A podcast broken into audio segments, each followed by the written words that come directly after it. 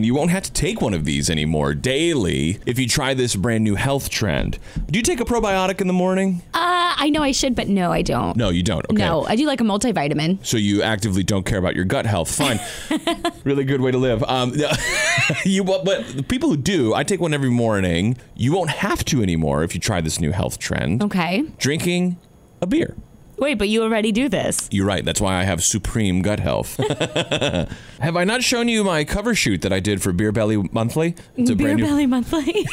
They always ask if I want to come on there. oh yeah, you were Mr. November, That- right? that's exactly right. I'm curious of why though this works. Is it because of the yeast or something? Like the bacteria's in the beers? Yes, that's exactly right. Beer bacteria is actually good when moderation is good yeah, for there it is.